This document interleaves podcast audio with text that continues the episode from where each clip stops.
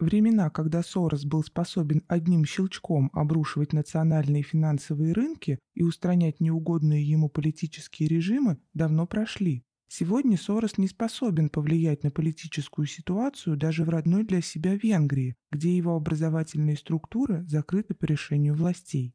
Что касается Китая, то нет никаких оснований предполагать, что мнение Сороса хоть как-то может повлиять на политический выбор съезда КПК и на симпатии китайского народа. Скорее уж наоборот. Для китайцев, которым присуще повышенное внимание к вопросам национального престижа и национальной гордости, заявление высокомерного иностранца – это еще одна причина для того, чтобы сплотиться вокруг своего лидера.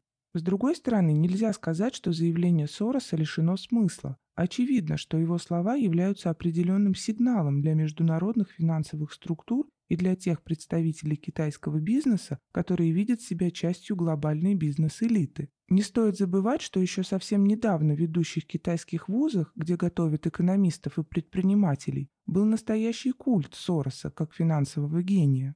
Слова Сороса о том, что открытые общества должны побудить Китай двигаться в желаемом направлении, что подразумевает смену лидера страны, это, по сути дела, черная метка, посланная Китаю со стороны глобалистской верхушки. Весьма символично, что это сделано в канун китайского Нового года. Однако Соросу едва ли удастся испортить праздник жителям Поднебесной. Китай сегодня достаточно силен, чтобы принять вызов глобальных финансовых структур.